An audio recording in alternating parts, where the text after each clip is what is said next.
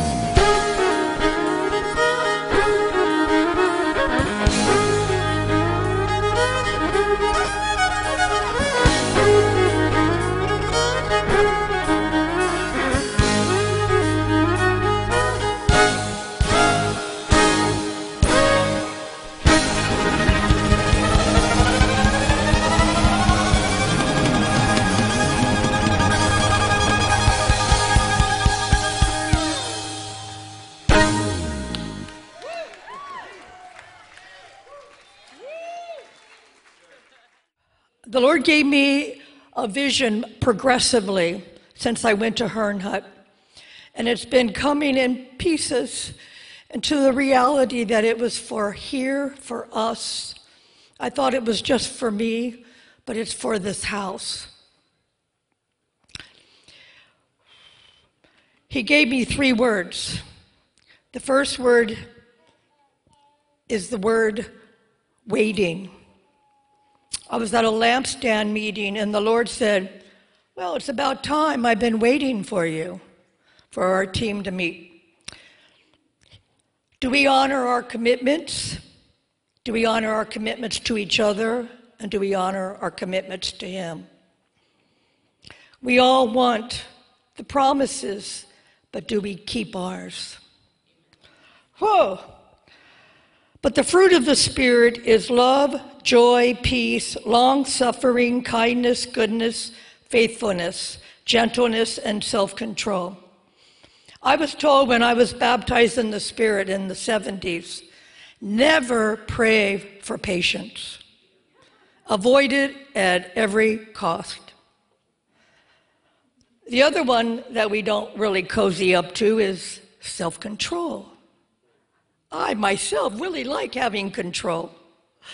So to think that I'm to pray and the fruit of my prayer is long suffering and self control, whoa, that's kind of hard to digest, Lord. So, I'm sure none of you are joyfully seeking self control and suffering today, long suffering. The question is the Lord is waiting on us. We're waiting on Him, but He's told me He's waiting on you and you and you and you. He's waiting on us. He's a patient man, thank God. How do you wait? Long suffering is defined as patient endurance, steadfastness under provocation, with, and this one is, with no thought of retaliation. I can be armed and dangerous looking at retaliation. The Lord really had to destroy, just put that down. Revelation 6 9, the martyrs asked the Lord, How long must we wait? They were told to rest and wait patiently a little while longer. I look around and I speculate many of us have asked that same question. We have been in the Lord's waiting room. Listen to me. We have been in the Lord's waiting room. He is waiting on us. We're all looking here, He's looking here.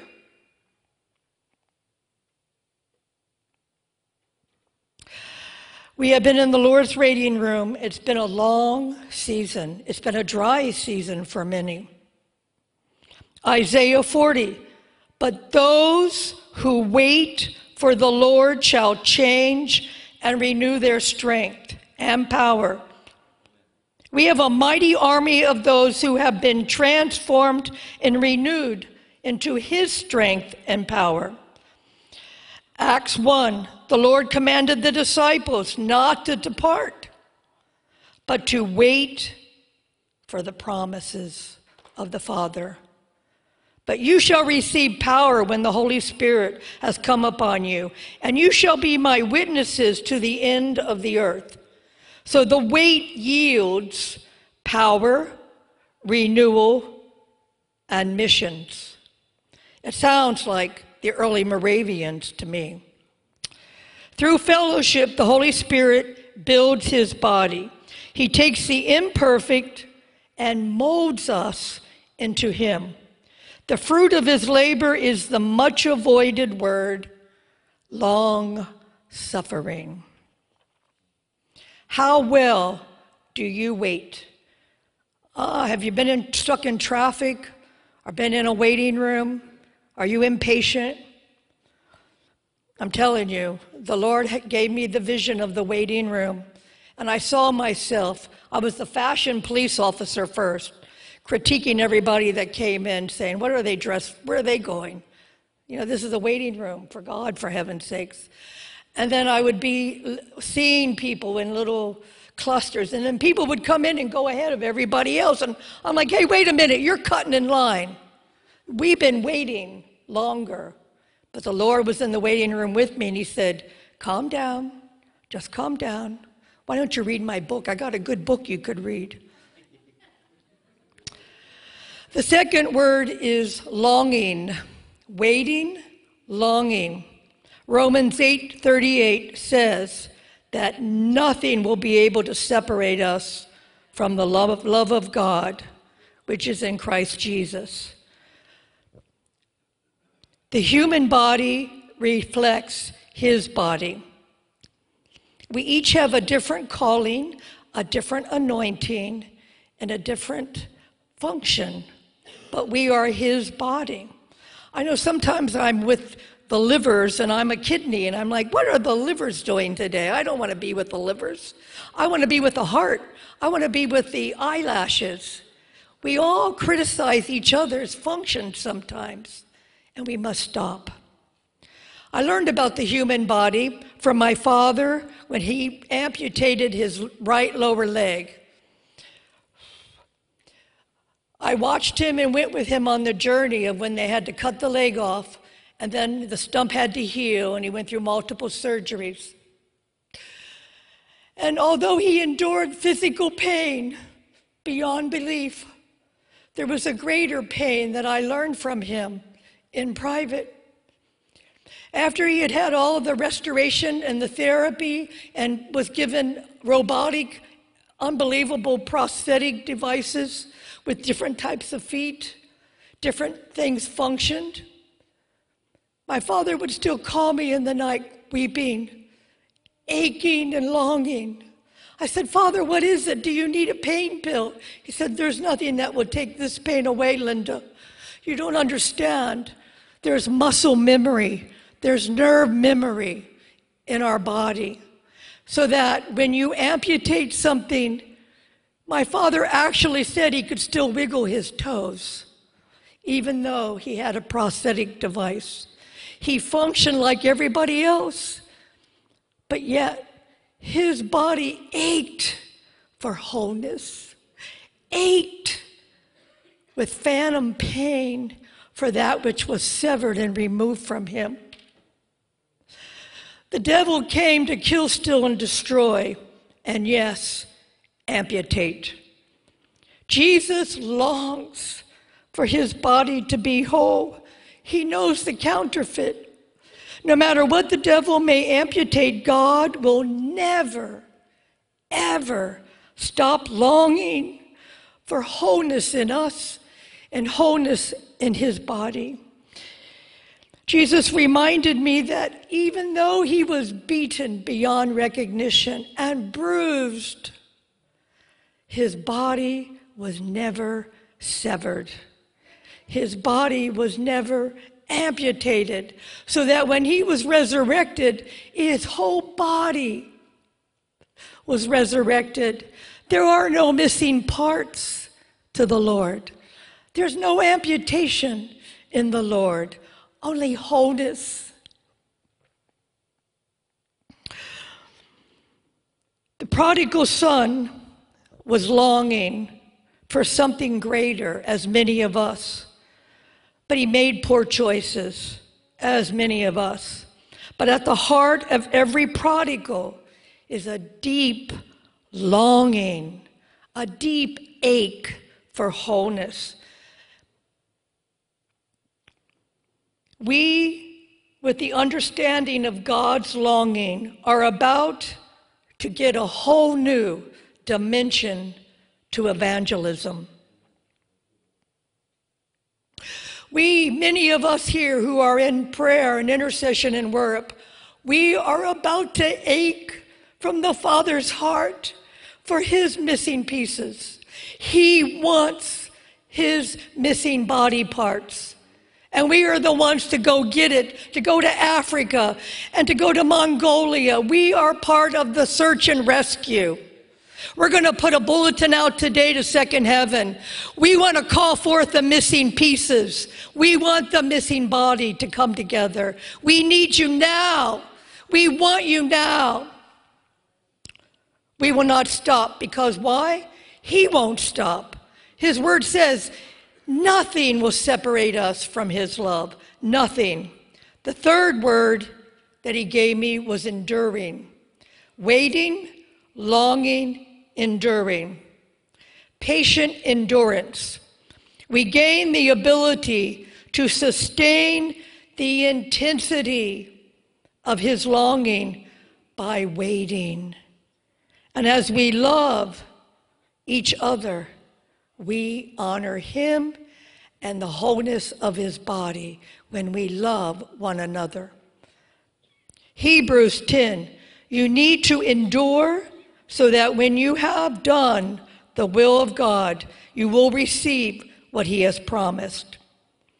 And then James, consider it pure joy when the face when we face trials because the testing of our faith produces endurance. We have been prepared in the Lord's waiting room right here.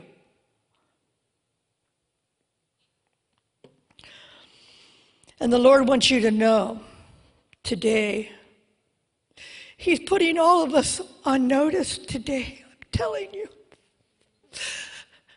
that He wants to give us a passion and a longing for His whole body to stop the offenses, to stop the criticism, to stop the division and the amputation. It must stop. It's not of God. The Lord says to be confident that what the Lord has done in us, and I'm looking around this room and I'm telling you, I'm with some super long suffering champions. I am honored to stand with people like Jean Paul, like Joe Harder.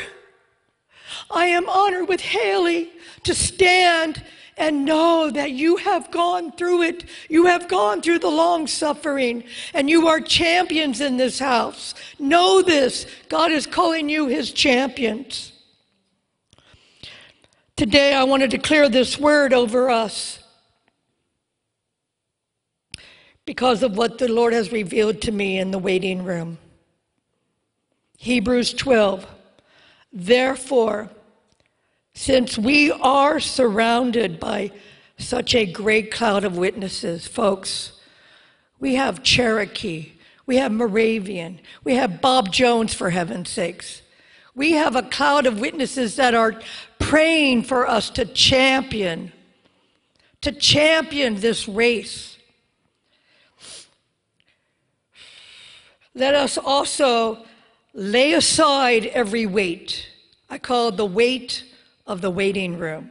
Lay aside every weight and sin which clings so closely, and let us run with endurance the race that is set before us.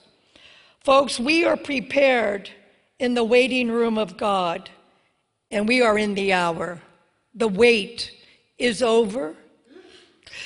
We carry the fruit of long suffering and burning passion that longs for wholeness. We are prepared, folks. When that water broke, Shirley re- announced, We are prepared. People just got up and did what they do. We know what our function is, even though we haven't had formal training of what is your gift and what does you do. We do it, it's in us. We are a living body, we are His body. The vision of the waiting room. I sat in the waiting room and the Lord con- convicted me of my own impulsivity.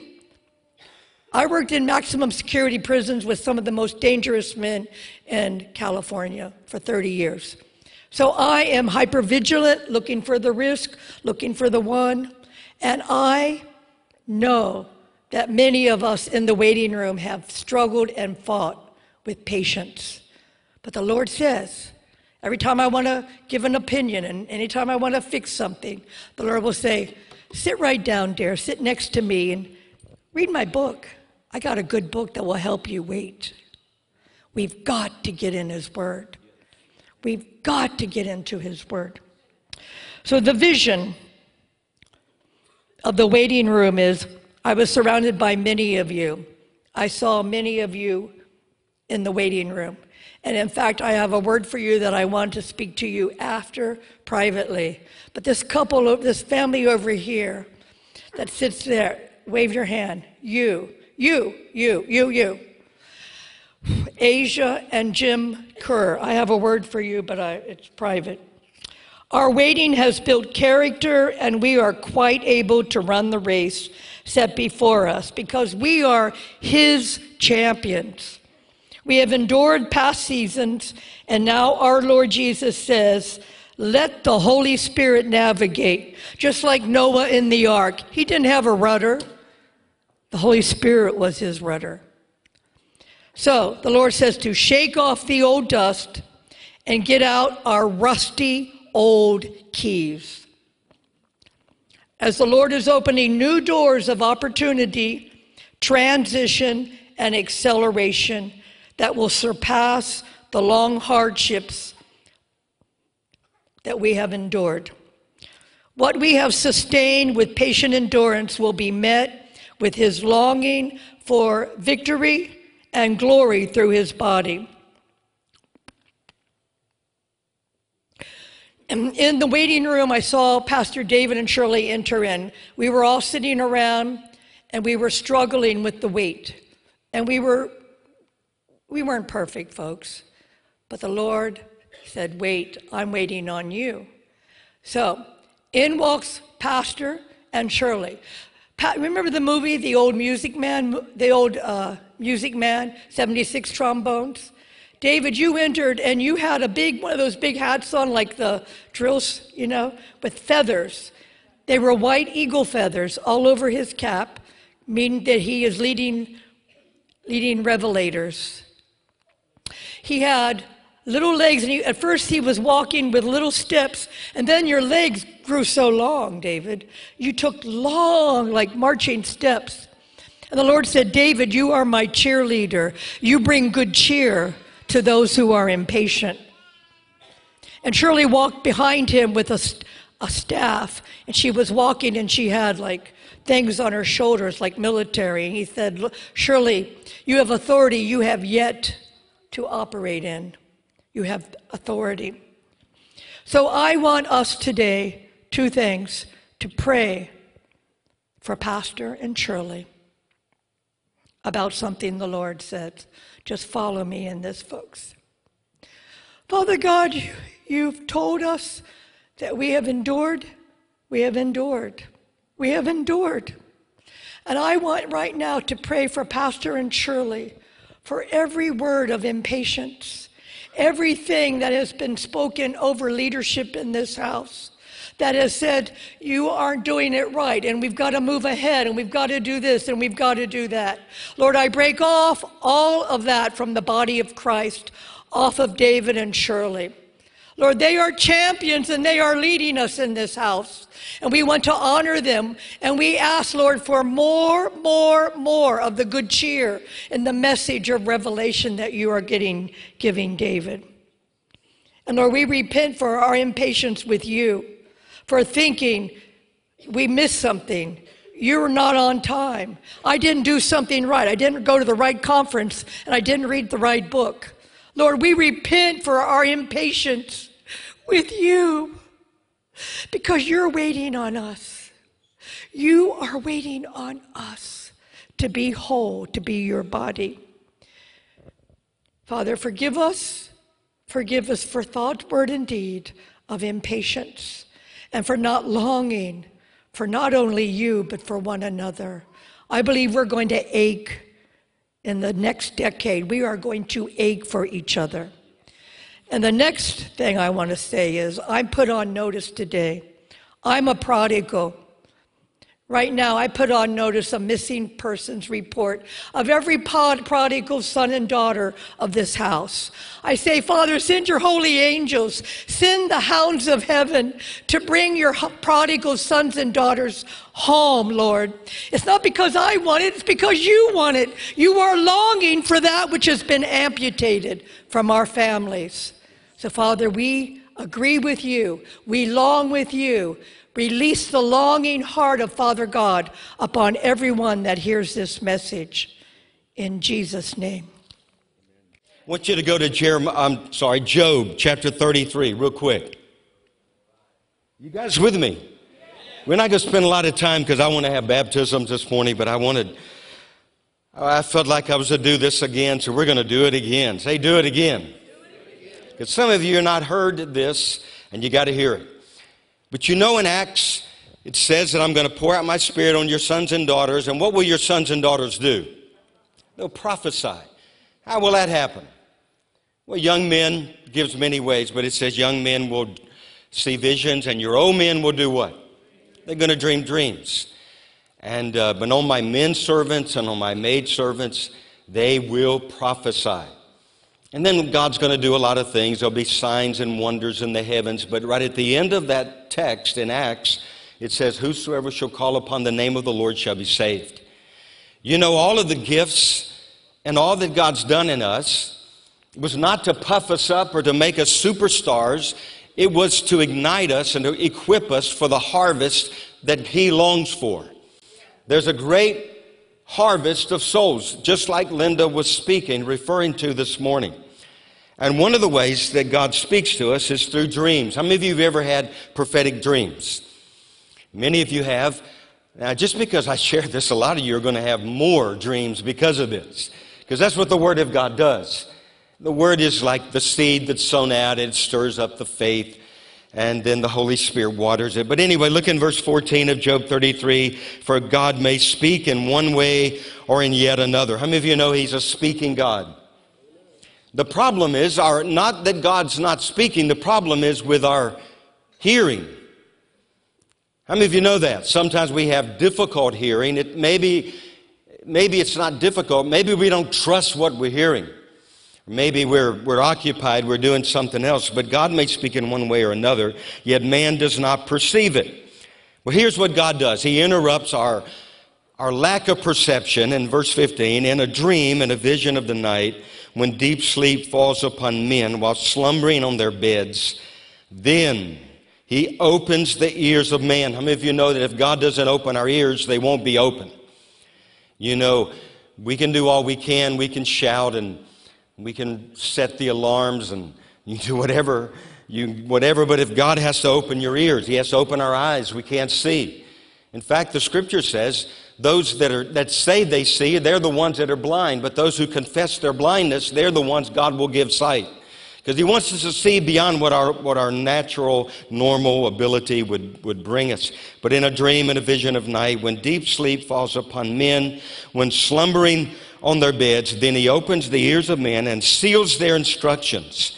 He turns man from his deed, conceals pride from man, keeps back his soul from the pit, and his life from perishing by the sword. So you notice right there, there are a number of things that God accomplishes in giving us a prophetic dream.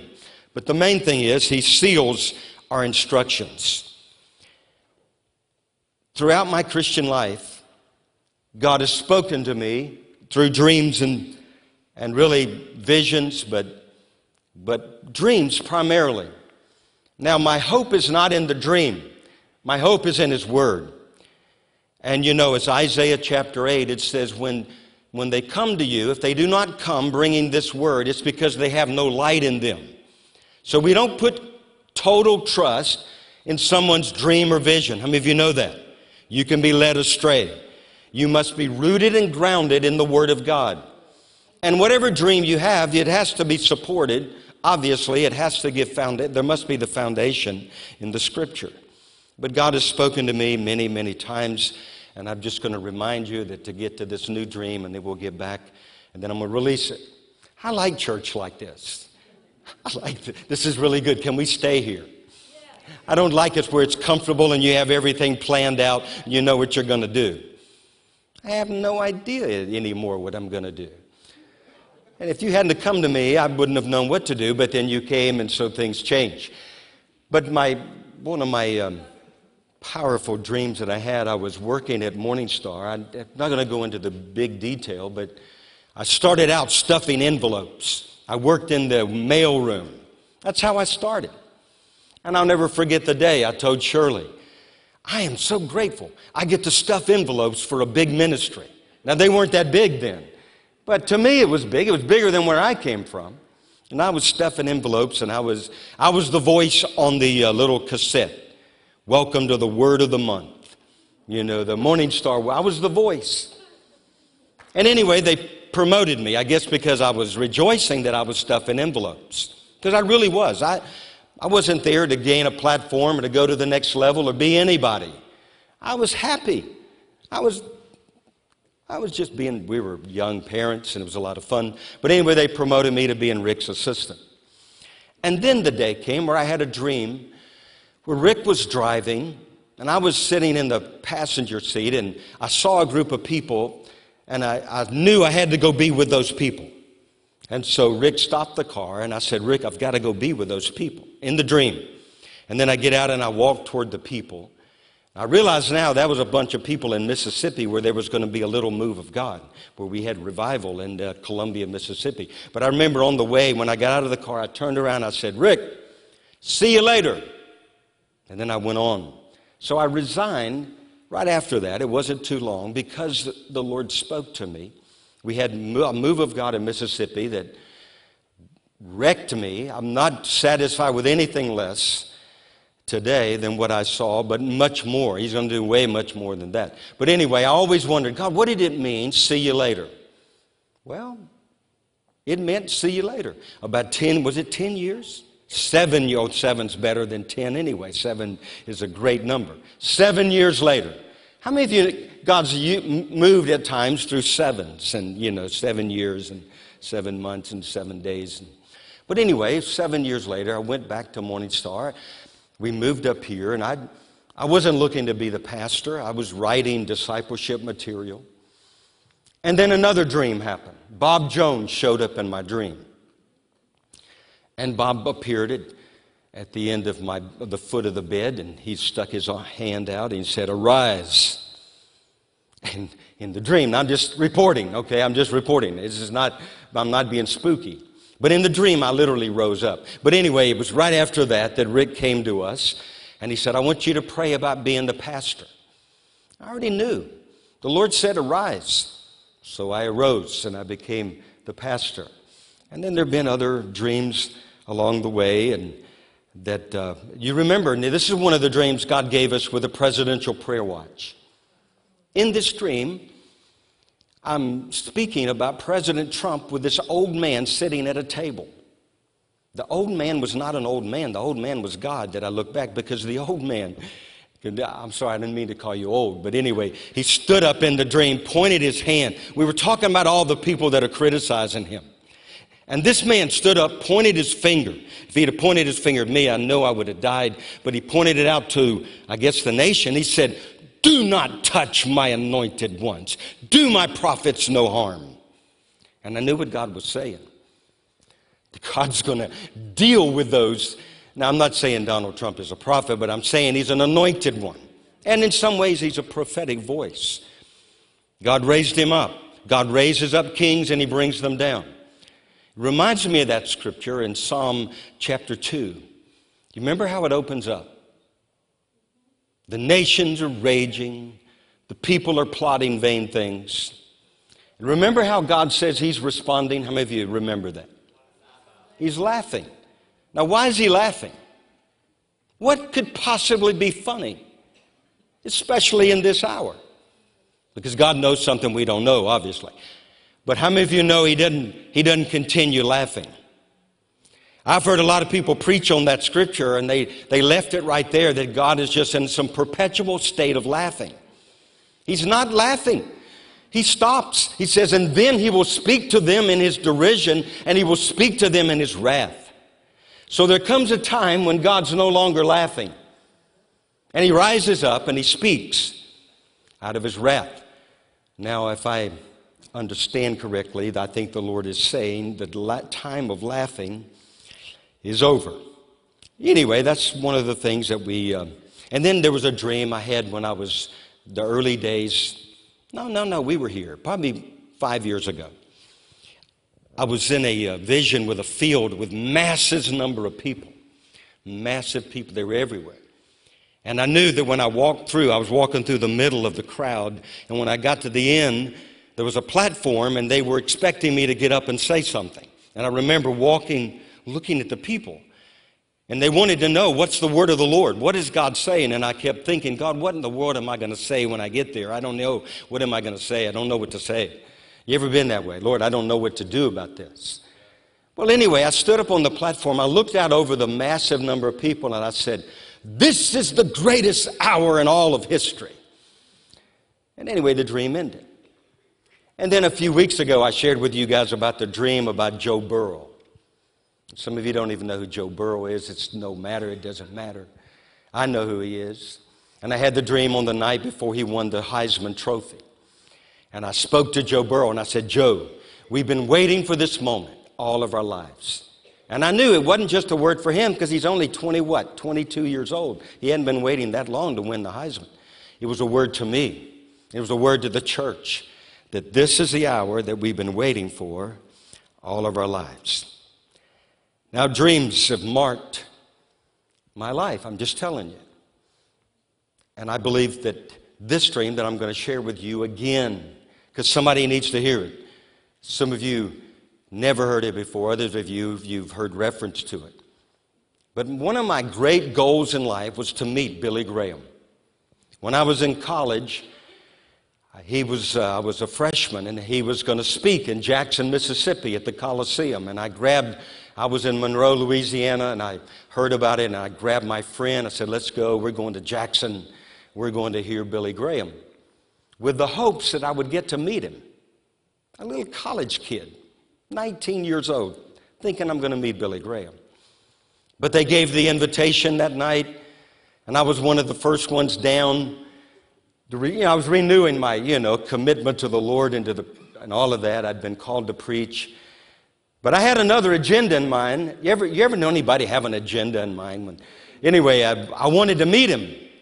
So after they prayed, I went over and stood along the fence, waiting as if I was going to get to meet Billy Graham. So Billy Graham comes down from the platform and he's walking by. And then he walks in front, and then he walked right on by. And I didn't get to meet him. I remember I, all the way back, I kept thinking, God, I missed it. I missed the moment. I wanted to meet Billy Graham. Well, I did meet him about 15 years after that. I met him in a dream. Now, some, how many of you remember this dream? Some of you. How many of you don't? Okay, this is for you. And in the dream, he had died. And I knew I can still hear that sound today. It was like I heard a, uh, this vault opened up. And I can still hear that sound as if it was just happened last night. And, uh, but I, in fact, for many years I wondered maybe the dream was for now. But no, it wasn't until he died. And then I wondered, well, when in the world is he going to die? Because he lived almost to be 100 years old. And he died a few years ago. But in the dream, he died, he walked out and he greeted his son, which to me sound pretty, um, you know, that looked pretty good. That's appropriate. Greet your son, Franklin. Shook his hand. And then he started walking on around. And in the dream, I'm thinking, you know, this might be another opportunity for me to meet Billy Graham. So there's a couple, there's a bench in the dream, and there's a couple from England sitting the, on the bench. I don't know why, how I knew they were from England, and to the day, I don't even know what that meant. But I go and I sat down. I thought, if I sit by this couple, maybe I'll get to meet him because it looks like he's heading in that direction. So I go and I sit down. And I look up, and Billy Graham is carrying these books in his hands two large books. Over the years, the Lord spoke to me. I believe He confirmed one of them was empty. And one of them was full. One of them represented all the people that came to Jesus as a result of the, the crusades and the things that happened under the Billy Graham Evangelistic Association. The other one was empty. And I believe what the Lord said. The other one is going to be filled with the last day harvest. The names of people that are going to be saved from all over the world as a part of a last day harvest.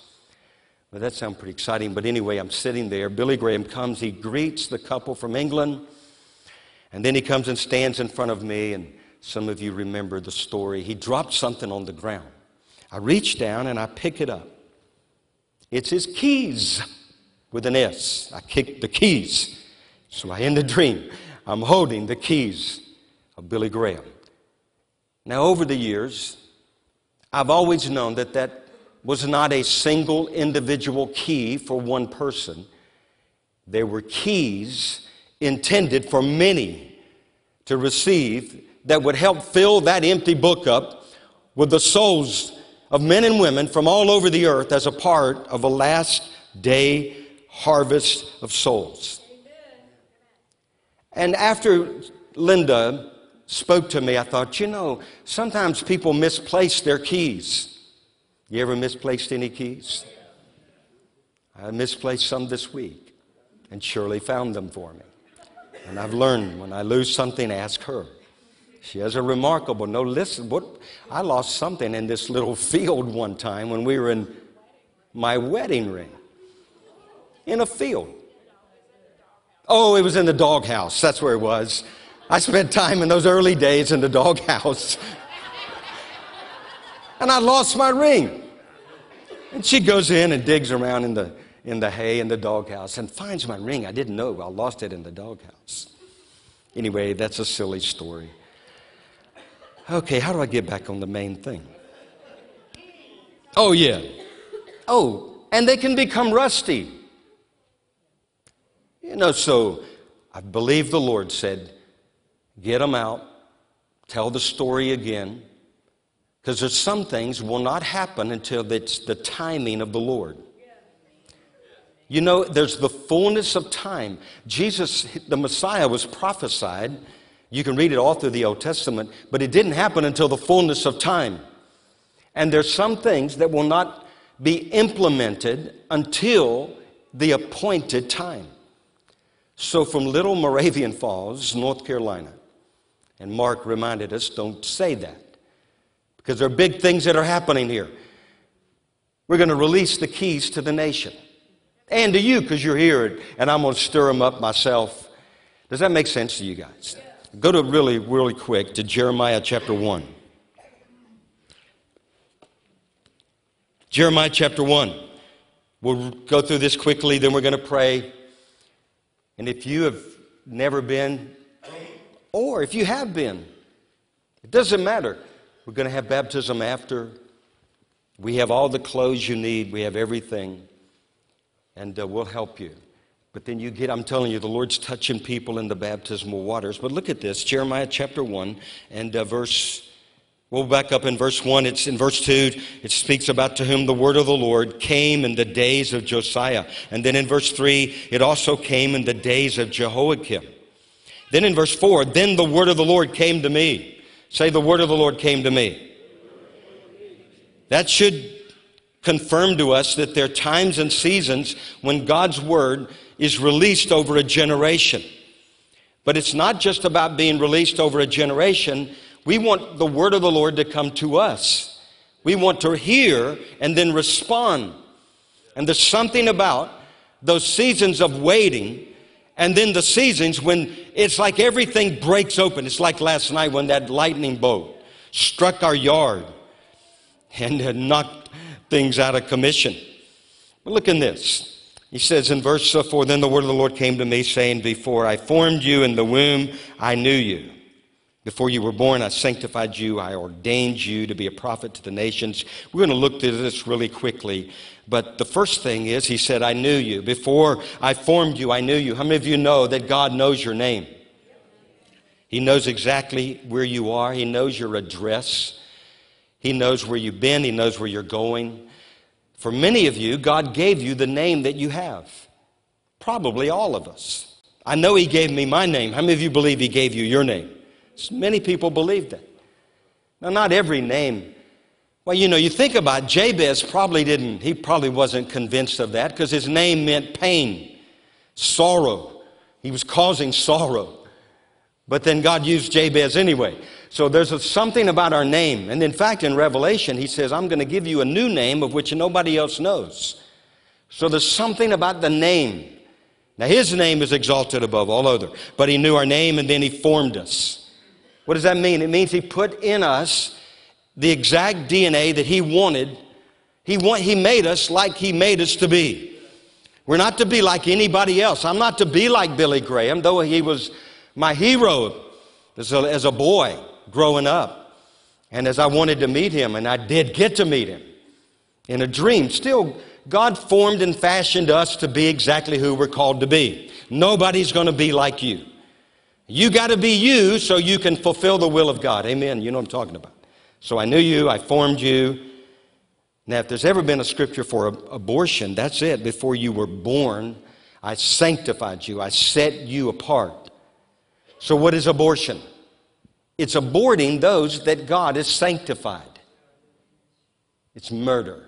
And I ain't going to back down. I don't care who that offends. Because you know there is forgiveness. How many of you know there's forgiveness? But we can't be so afraid of offending those who have been forgiven that we can't still remind the world that it's a grave sin. In fact, the whole nation, the ground is crying. You talk about lightning. I tell you, there's blood crying out from the land across this nation. And it's going to have to be dealt with sooner or later. I wonder if God is still laughing about abortion. I don't think he's laughing at all.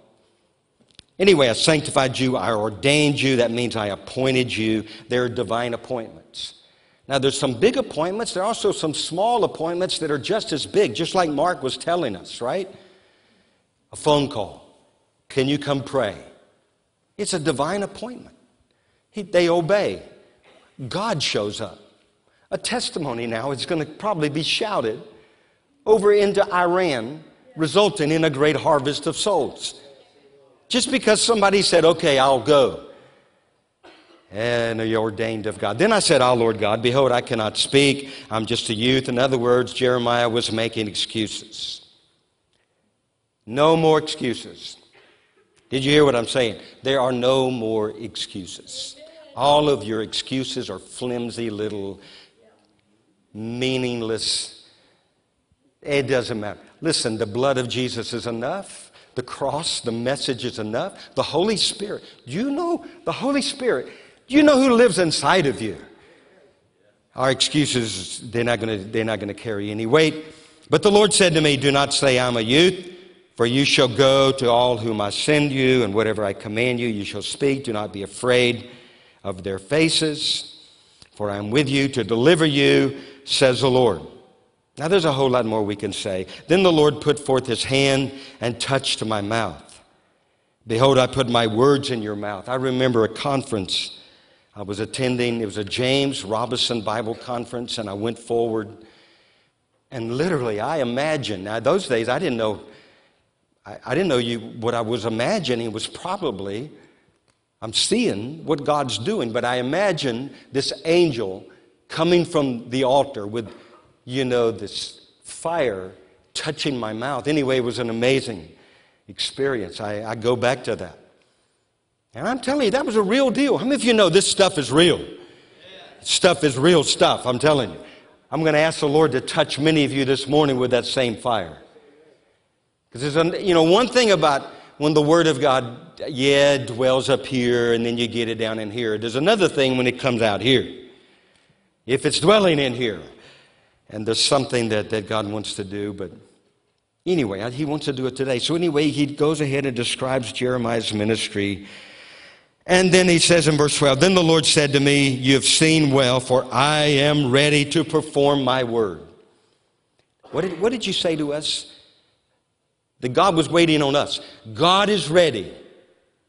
He's ready to perform His word in the nation.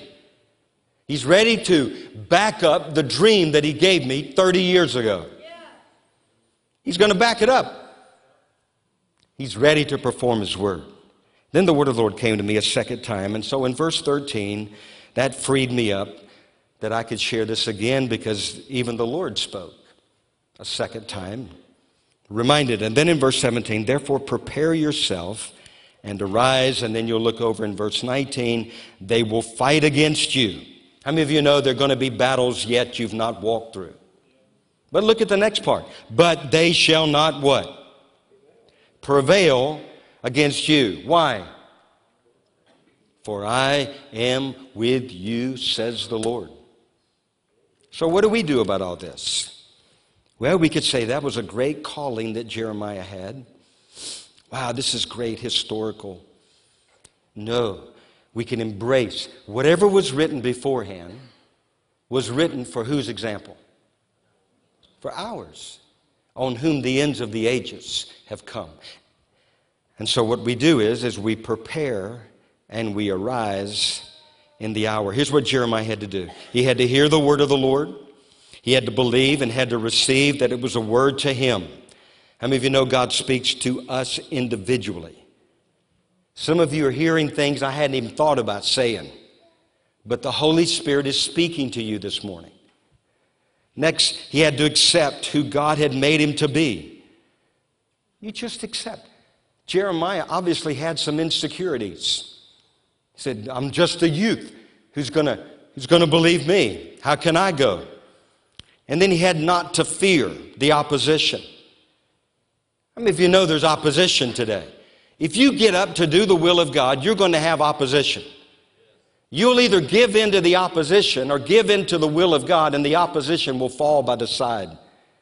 I'm telling you, they'll never go away, but they're going to hang around. But they will not prevail. He said, I will build my church, and the gates of hell will not prevail. I'm glad it's taken this long. You know, we've had to endure some things around here. Thank God we've had to endure. Good things come to those that endure. In fact, Jesus said something about he that endures to the end. So there's something about enduring, you don't fear. And then we had to do as he commanded. We hear the Lord, we do what he says. We had to speak. We, Jeremiah had to always remember that God was with him, even to the end of the age. You know, there are a lot of things going on right now. There's great distress of nations. What did you tell me? There's a volcano about to erupt in the Philippines, and people literally are running for their lives. Right now, running for their lives, trying to get out of the way. So we know there's going to be distress of nation. There's great deception.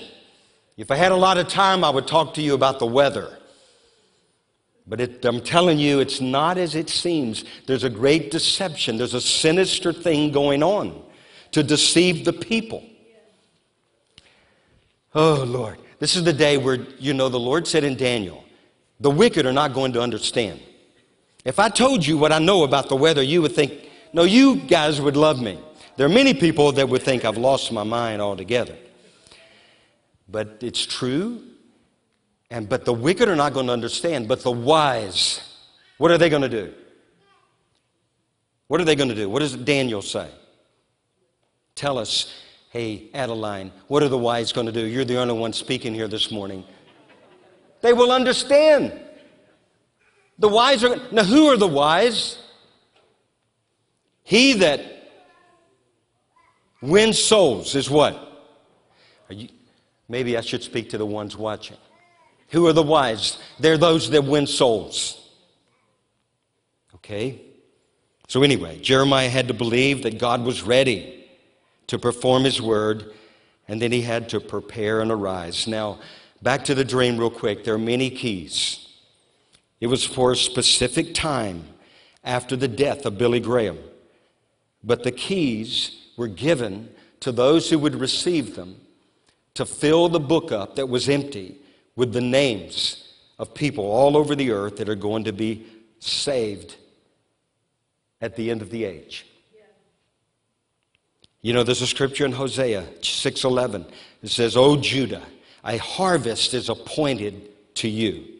Can I prophesy over you and over you this morning that there's a harvest appointed to you?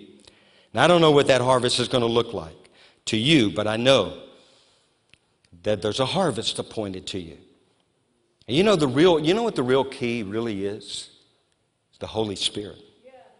Really, it's the Holy Spirit. It's not by might nor by power, but by my Spirit, saith the Lord.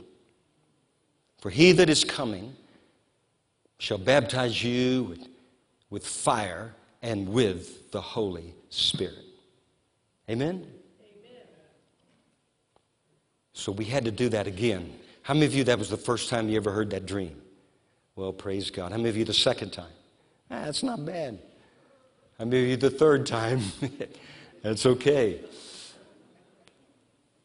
I'm glad. Because I don't care. I'm going to obey the Holy Spirit. And he said, do it. And he said, pray. So, anyway, if you want those keys stirred up in you, if you want the Lord to touch your mouth, stir up the word of the Lord, to speak afresh through you. I want you to stand, and then we're going to pray over people watching. But I'm going to pray for fresh stirring. In fact, I'm standing because He gave me those keys. And if anybody should be activated, it's me. But it's you too, because you're here. You're part of the family. You got a great mission. There's a harvest awaiting over in Lenoir. There's a harvest waiting in Kenya and Uganda, the Philippines. There's a harvest waiting all over the earth. So, anyway, okay, Lord, how do I do this? Let's just receive. Thank you, Jesus. Hallelujah. Hallelujah. Hallelujah. Thank you, God. Thank you, Jesus.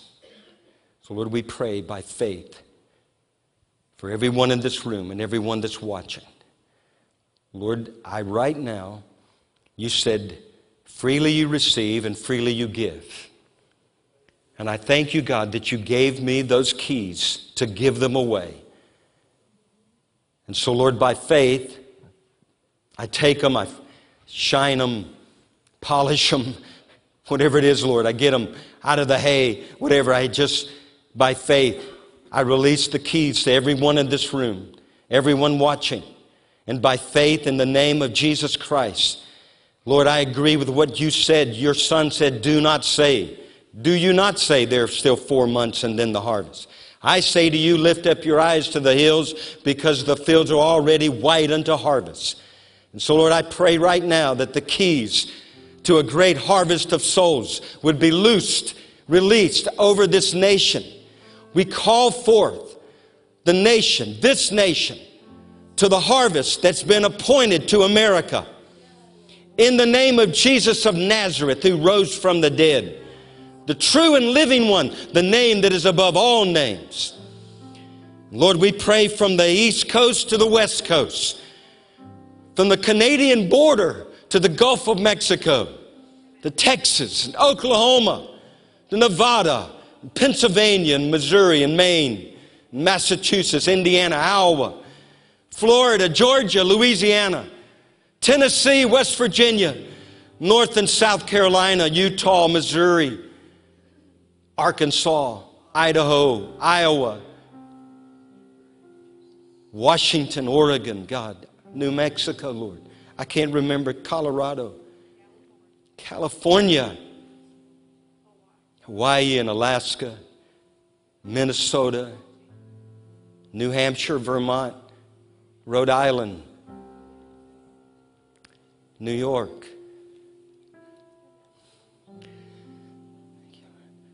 In the name of Jesus,